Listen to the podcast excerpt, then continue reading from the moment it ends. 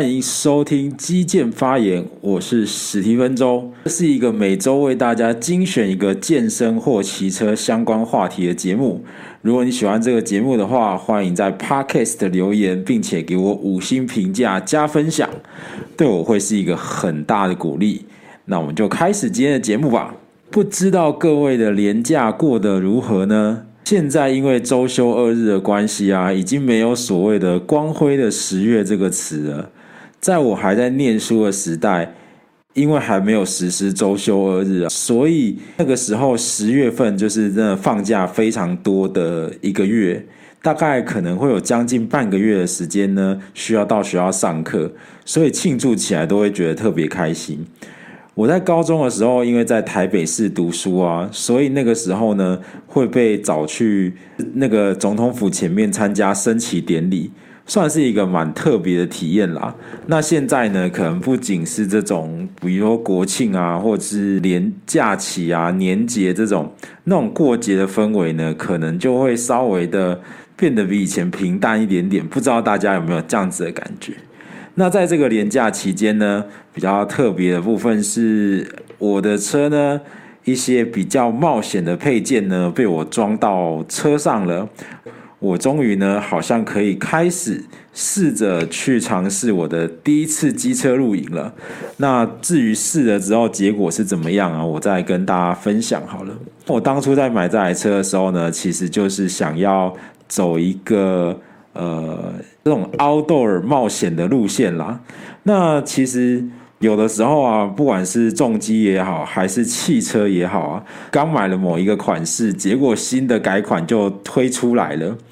那你在当初在买的时候呢，业务跟你说啊，这是最后一台了啊，那你不知道为什么就会脑波弱，相信这种话术。结果当你真的买了所谓的最后一台，那。没隔没有很久呢，它的改款就出来了。虽然说呢，有的时候你的改款啊，可能只是小改款，改动的部分并不是很多啦，但是那个感觉呢，就会有一点点说不上来，很难用文字去形容。那只能安慰自己说，没关系，我早买早享受。这样在连假之前的工作日呢，其实我被问了蛮多问题，只是说呢，这些问题啊，都不是跟我专业有关系的。而是几乎都在问我跟健身或者是怎么练某个肌肉有关系的问题。那我其实也算是蛮高兴的啦，但是也算是有一种小小的失落，好像大家已经不重视我的专业了，只重视外表看得到这部分。那虽然问我健身问题，好像也觉得是说肯定我在健身上面的成果。那只是说呢，我自己还没有非常的习惯，说我现在看起来的样子呢，是会被贴上这个。肌肉男啊，身材很好这种标签，因为我在我脑袋当中的那个 image 啊，基本上就还是我是肥肥胖胖的那个时候。在这个年假的时候呢，跟我的朋友呢去百货公司，然后我们约了吃饭。那在走走到那个吃饭的店的楼层的时候，刚好就经过了那种卖运动用品的。那百货公司大部分都会有那种很大一片的落地玻璃镜子这样子啊。走向那个镜子的时候，我突然有一种感觉。我就跟我朋友说，其实我还没有习惯，我现在看起来是，就是这朋友的反应就是，你要不要听听看你在说什么？那最后我们得出来的结论就是说，嗯，如果所有几身健身巨巨的人呢，家里都应该要有一个全身镜，这样的话，你无时无刻都会看到自己就是的那个状态啊，然后你就会慢慢习惯说，哦，原来我是个有肌肉的人。不过我觉得肌肉这件事情啊，就有点像是，呃。买电视一样，我们一开始的时候呢，去买电视的时候，比如说你光是听到某一个数字，比方说四十八寸啊，或是五十寸啊，你都会听起来觉得哇，这也太大了吧？那你这个时候如果真的买了某一个尺寸之后，看久了之后，你就会有一种审美疲劳，或者是说已经习惯了，你就不会觉得这个尺寸是大的。所以后来当我的朋友搬家的时候啊。如果问我说关于电视的尺寸问题啊，我就会觉得说呢，在你预算之内呢，有多大就买多大。是现在你挂上一个六十寸的电视啊，或是六十五寸的电视，其实久了之后，你也不会觉得说它有它太大了。一开始都会有一种奇怪的想象，就是说我可能诶，那看看剧的时候，那个台词啊，可能我要从很长一串的话，我要从左边看到右边，我可能需要身体转一个角度啊，那我就必须说，这只能是你想太多了，并不是你想的这个样子。那对于健身者来讲啊，也许别人会看到你，可能觉得哦，你很壮，你肌肉很好，或什么，可是自己看都会觉得自己怎么看就是怎么觉得自己很很不够，很渺小这样。这真的，这其实是一个蛮有趣的一个点。好，今天要跟大家聊的主题呢，是跟健身有关系的。我今天要跟大家分享的话题就是说，如果你是一个健身的新手啊，那你如何选择一个适当的健身的强度？OK，那么我们就开始今天的节目吧。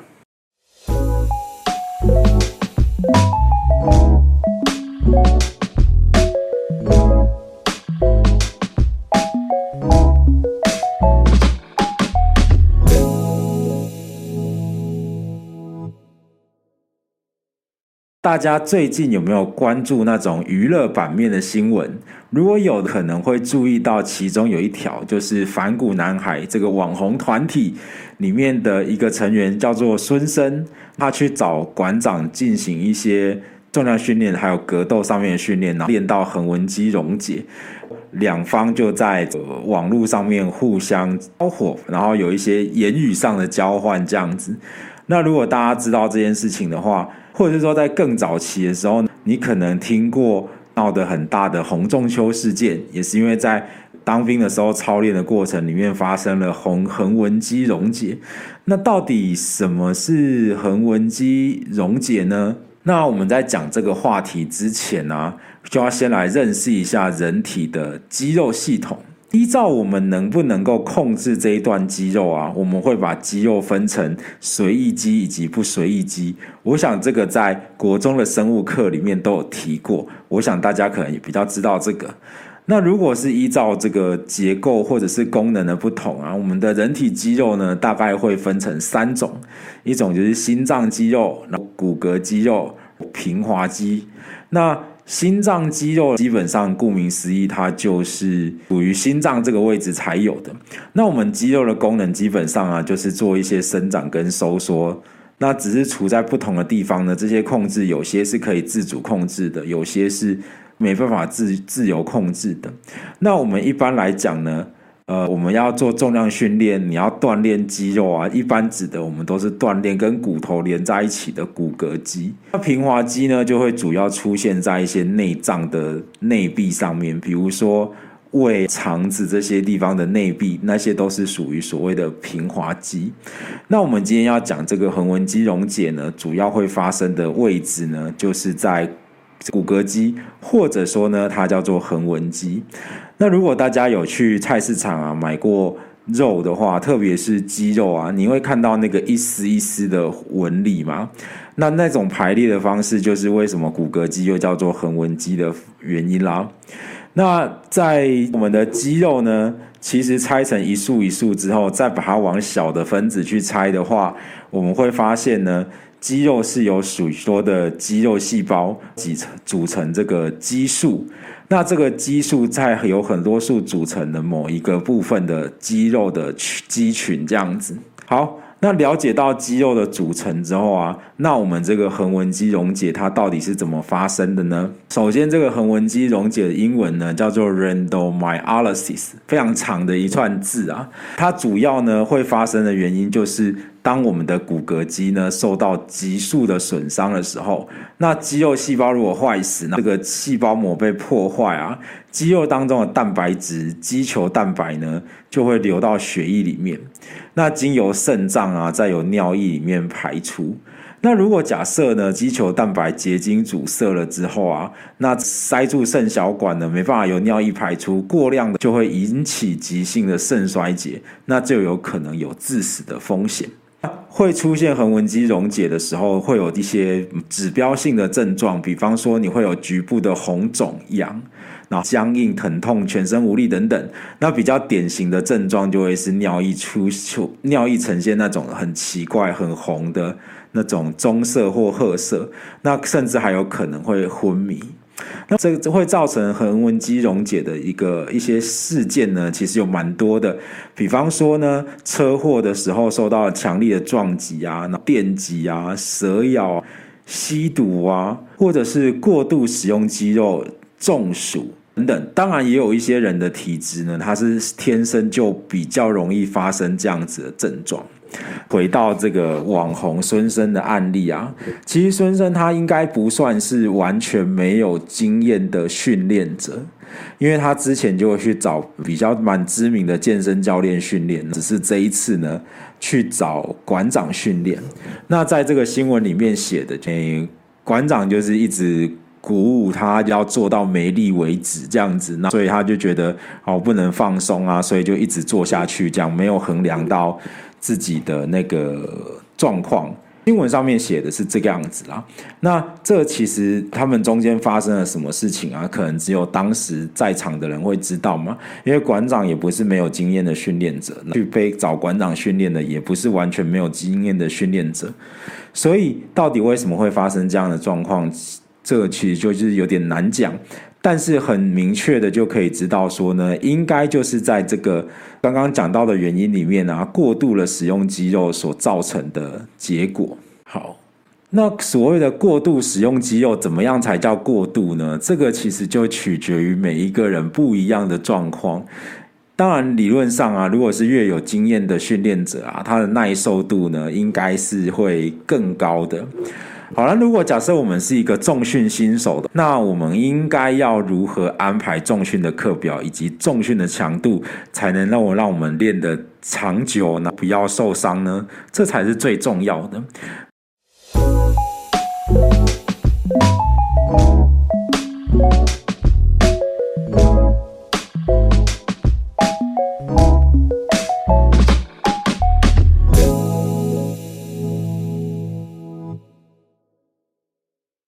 那我们首先呢，就要从肌肉成长的要素去做开始。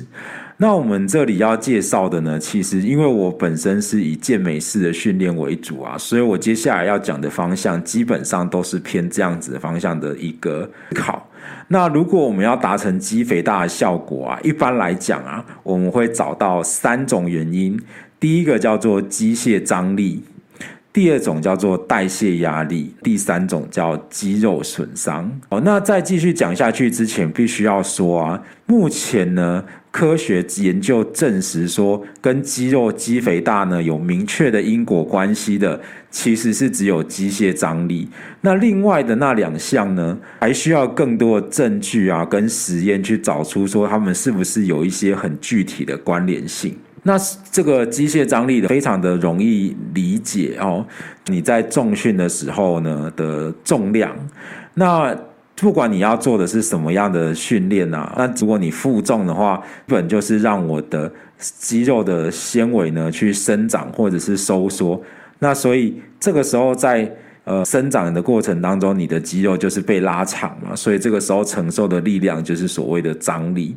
所以。机械张力基本上跟你做重训的时候使用的重量是有关系的。那当我们的肌肉在生长跟收缩的时候呢，特别是收缩这一段啊，我们的肌肉细胞如果感受到阻力的时候，它就会释放合成蛋白质的讯号，然后帮助我们去。达到肌肥大的效果，这样，所以才会，你可能会听过说，做重训啊，或者是说练健美健身的人呢，一定要补充蛋白质。那大家刚刚不知道有没有听出一个比较细微的关键？什么时候我们会知道说呢，需要合成蛋白质呢？当我们的肌肉细胞感觉到阻力的时候，有没有说这个阻力需要多大呢？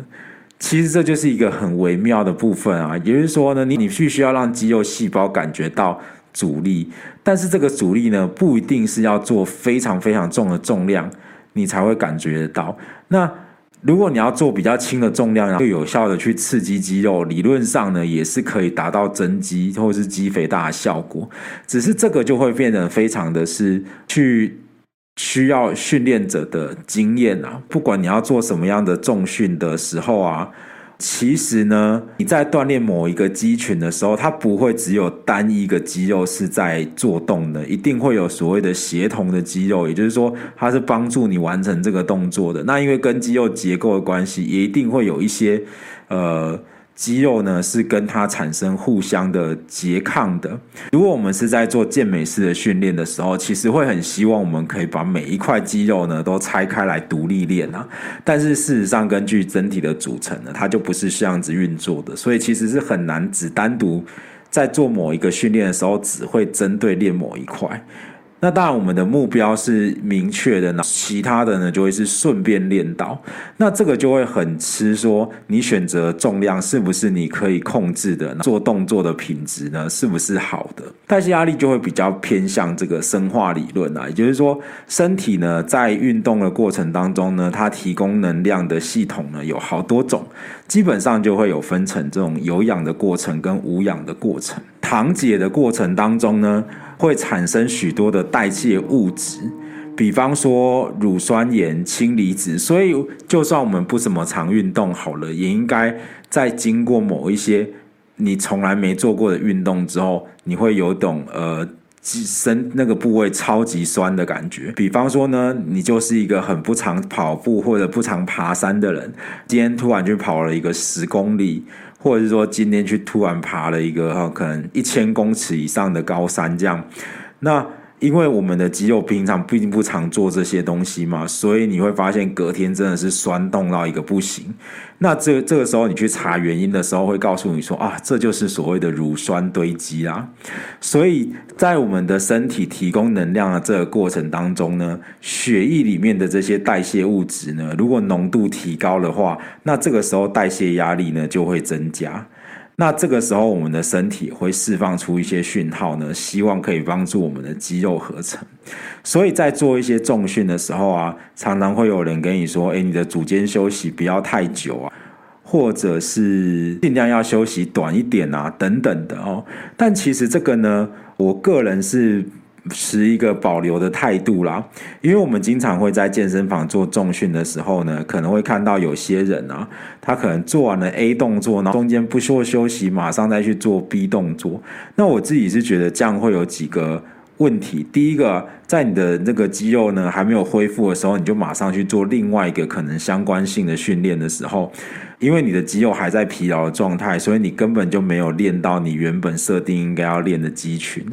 那另外一个是比较考虑到安全性的问题啊，也就是说，在你比较疲劳的情况下，你动作如果做得不好，那发生受伤的风险可能就会相对的比较高。当然，有一种情况是例外的啦，如果我是用药的科技选手的话，因为我的身体已经经常性的处在一个合成的状态啊，所以我就会需要给这个身体够多，然后够大的量去做刺激，刺激我的肌，促进我的肌肉合成。那再来最后一项呢，就是所谓的肌肉损伤。好，那我们一定会听过有一种说法，叫做如果你练完之后隔天很酸啊，这样子就代表你有练到。但其实这也是一种迷思啊，因为对于越进阶的训练者来讲，刚刚提到的这个状况呢，叫做延迟性酸痛，但当你是越高阶的训练者的时候啊，这个延迟性酸痛呢，就未必一定会出现，所以它不能够当做我们是不是有做到良好训练的一个指标。那会认为说呢，肌肉损伤啊，可以帮助我们做呃有肌肥大效果，它可能有几个机制啊，比如说呢，身体呢会出现发炎反应的时候啊。那代表说你的细胞可能有一些肿胀嘛，所以这个时候会有一些修复的讯号释放出来，然后借由这个呢去修复我们的肌肉细胞，达到这个肌肥大的效果。再来，当我们的肌肉损伤的时候啊，会释放这种。呃，类胰岛素因子啊，也就是它是一种合这种合成性的荷尔蒙，这种呢也有也有助于肌肉的合成。不过呢，目前就是还没有更明确的证据去说这两项代谢压力跟肌肉损伤呢，是对于肌肥大呢是有主起到主要的作用。所以我们就还会是以针对呃尽可能的呢是在专注在机械张力上为主。好。那了解完肌肥大的原理之后，那如果我们是一个重训新手的话，那我们应该要怎么样去安排我们的重训课表呢？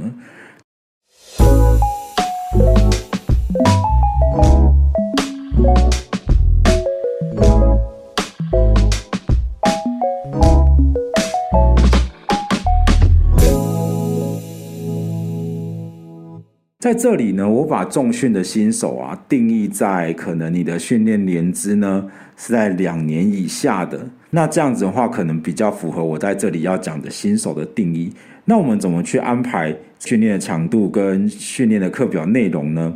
好，那首先呢，我们就需要了解到几个名词。第一个呢，就是所谓的强度。那这个比较好懂，就直接联想成为重量。我们在做强度的时候，基本上会去找一下我们的所谓 ERM，也就是说呢，你只能够做一下这个重量，你只能做一下这个 ERM 的百分之几，就代表了这个你的重量的强度。比方说，我在做杠铃卧推好了，假设我可以推一百公斤一下，那我可能平常呢。做的强度就会抓在呃，E R M 的可能百分之七十五，那也许我就会做七十五公斤，然后当做我的训练组这样子。好，接下来的话呢，就是次数，这个更明确、更容易懂了。你一个训练动作啊，你可以做几下？通常你可以做的次数越高，代表这个强度是比较低的。那反过来说呢，当我可以做的次数是比较少的，那这表示呢，我的强度会是比较。高的。好，那么一般来讲，你一定也听过啊，比如说呢，诶，做八到十二下，然后做六到八下，会有不一样的这个目的啊。那我刚刚有说啊，其实肌肉呢，你要刺激它，给它机械张力的时候啊，它它一定不知道说你是用多大的重量去给它刺激，所以如果你要做，你要怎么去衡量你的重量是不是呃？选择到位，次数是一个不错的参考的指标啦。好，所以假设有一个动作你随便做呢，都可以做个十五下、二十下，那表示呢，那你做，除非你的动作都超级无敌正确，那不然的话，这个情况下对你的训练成效可能就是比较没有帮助的。再来的话，就是要算一个简单的数学，我们会介绍一个名词叫做训练量。那训练量的话，它就会等于组数乘上次数，再乘上你的负重。那以刚刚的卧推为例好了，如果假设我今天在做卧推的时候，我打算做三组，我每一组做六下，好，然后我的负重呢，可能选择一百公斤好了，假设是这样，那这样就是六乘以三。再乘以一百，所以我的训练量就是一千八。所以在这个概念之下，你就可以发现呢，如果你要维持一样的训练量，做比较高的或是比较少的这个次数，那你的组数或者是你的重量可能就要因此去做调整。针对于自然健身而言呢，我还是建议说呢，你可以比把一些比较主要的项目呢。不要考虑这个，不要特别在意训练量的问题，有尽可能在你能够稳定操作的情况下，尽可能做重一点。再来就是训练的频率，也就是说，考虑到说我们一个部位一星期需要练几次。哦，那我们讲到训练课表的安排呢，就会去围绕着这几个名词。另外一个核心的概念呢，叫做渐进式超负荷。也就是说呢，假设我今天做完一整组的训练课表之后，我发现，嗯，我可能还游刃有余，那也许下一次呢，我就可以去调变里面的某一些参数，让我的呃负担呢稍微的往上提升一下，给我的肌肉更多的刺激。所以根据我刚刚讲的啊，你可以不一定是要提升你的重量，你也许可以是提升你的次数，改变你做的组数，或者是改变训练的频率。或者是呢，把原本的动作的品质做得更优化，让你在做这些动作的时候，更能够刺激到目标的肌群。好，那这个时候我们的概念有了之后，我们接下来要讲的就是说，那我们怎么样去做一个合理的课表的安排呢？因为健身这个事情啊，如果你要达到一定的程度啊，或者说有一定的成效的话，时间哦，可能。至少呢，都是半年、一年起跳的啦，所以没有办法那种一触可及呢。可能练个两三个礼拜，练个一两个月，就可以看到什么具体明显的效果，绝对不是这么简单。所以在这个前提底下，就好像问大家问说，那我的投资应该怎么做呢？那在问这个问题之前呢，你应该要先检视的是说，那我到底有多少可支配的闲钱？那健身也是一样，在我决定要开始健身的时候，我什么我要先检查一下，我到底有多少时间可以去做安排。一天、两天、三天、四天，甚至于可能一整个礼拜，每天都可以练，这样子的安排呢是不太一样的。那我们在这里常见的课表安排方式啊，就会是属于所谓的 N 分化。那这个意思就是说呢，你会把身体拆成几个部分去做训练。好，那假设我今天呢，可能只有三天可以练，那我又希望练全身，所以就会有一种三分化的课表是。这个推拉腿课表，也就是说，把所有让重量远离身体的动作放在同一天，然后把重量往身体靠近的这种拉的动作放在同一天，然后腿部独立一天。那假设我今天有六天可以练的话，那我就可以这个跑完之后。然后中间休息，然后接下来的话呢，再去呃再去重复做一次。那如果你你只有五天可以跑，也可以用这个课表，然后就是一样，前面三天做完，中间休息，那剩下的两天呢，去针对你特别想加强的项目。好，那假设你今天真的超级没有时间，你好不容易挤出两颗两天可以训练，那我们就会变成二分化。那这个时候你就可能很单纯的只能分成上半身以及下半身。那如果假设我今天要做的是一个力量型的课表的话，那这个时候呢，你就会以这种呃所谓的三大项深蹲、卧推、硬举为主。再去搭配一些辅助的项目。那以我自己来讲啊，因为我大部分的时间都投入在训练上啊，所以我一个礼拜是练六天。那我当然就可以再拆得更细，平均每个部位呢都可以一个礼拜练到两次。那当然一般人不太需要像我这样，如果只是练一个外形，然后希望可以身体强壮这样，那你就是做一个你能够。慢慢，你可以稳，你可以稳定去执行的课表，这样对你来说才是最好的。因为毕竟不是没有所有的人都是以比赛为目标啦。那如果是以比赛为目标的话，当然就没有办法说我开心怎么样做就怎么样做。好了，那这就是课表参考思维的逻辑。那当然除了练之外呢，还有很重要的东西，其实就是关于饮食的部分。那这个呢，我们就有机会再来聊。好。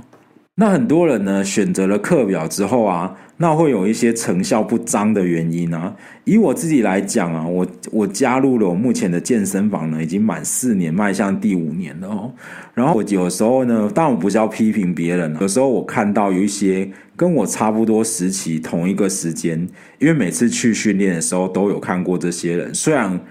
可能不会有实际上有交谈的机会了，但是你就是看过这些人，那你就会发现呢，跟自己刚刚来的时候到现在已经三四年了，这些人的训练呢，至少从外表看，